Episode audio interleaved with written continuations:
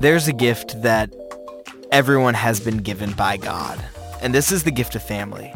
And a question that's been rolling over the back of my mind for the past several days is, how do I prioritize this gift? Hey there, you are listening to A Renewed View. I'm Paul Miller, hanging out with you again today, where I have another movie review from a Romans 12:2 perspective. And the movie I want to review today is different than other movies I reviewed. This movie released in 2020 and was nominated for Best Documentary at the Oscars in 2021. And this movie is The Mole Agent, which was even made in Chile. Now, I understand I am a little late to the party, but I just had the chance to see this movie shown on campus at Cedarville University a few days ago, and I really enjoyed it, but was also really forced to think through some questions and the themes of the movie. Now, there's really no way to explain the themes that this film pulls out without spoiling the movie. So if you have not seen this movie and you want to watch it spoiler-free, I encourage you pause now, and you can go watch this family-friendly, appropriate for all ages documentary called The Mole Agent. Now, The Mole Agent, like I said, is family-friendly, and it deals with the importance of family and how does one person prioritize this gift given to him at birth. Now, The Mole Agent tells the story of Sergio, who enters a nursing home in Chile under the disguise of a resident in order to try to expose this nursing home and its employees for, quote-unquote, abusing the residents.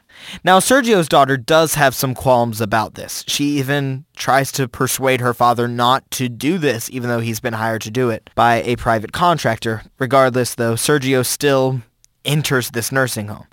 And while there, Sergio begins to realize how there's a common theme in all of these residents at the nursing home, and that is the theme of family. There's one resident there that writes multiple poems, and she reads these poems with Sergio all the time. Multiple of her poems are directly connected to her mother, some connected to her children, or just family in general.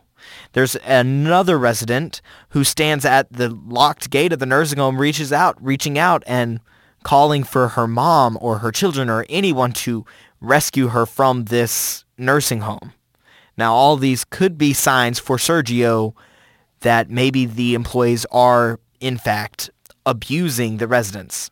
However, after a thorough investigation, he finds that, spoiler alert, the employees are not abusing the residents.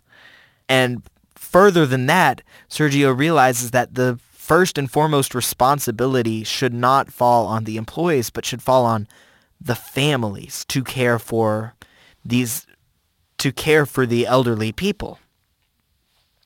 Now, it does take the entire duration of the movie for Sergio to realize this, but once he does send out a formal resignation to his employer and says that he would like to no longer give a thorough investigation and sees that the family should be a main priority, and he wants to spend the last years of his life, not sure of how much longer he has, with his family. Now, I was forced to kind of look at this from a biblical lens, and I not only thought of the fifth commandment presented in Exodus 20, which is honor your father and mother, but I also thought of passage in 1 Timothy chapter 5, verses 3-4, which says, give proper recognition to those widows who are really in need. But if a widow has children or grandchildren, these should learn first of all to put their religion into practice by caring for their own family and so repaying their parents and grandparents, for this is pleasing to God. The Mole Agent is a beautiful film that deals with the importance of prioritizing family and your parents and your children. So I encourage you, go check out this movie that is appropriate for all ages. Watch this documentary not just for the fun kind of spy action feel that it'll give you early on, but also for just the theme of prioritizing this God-given gift, the gift of family.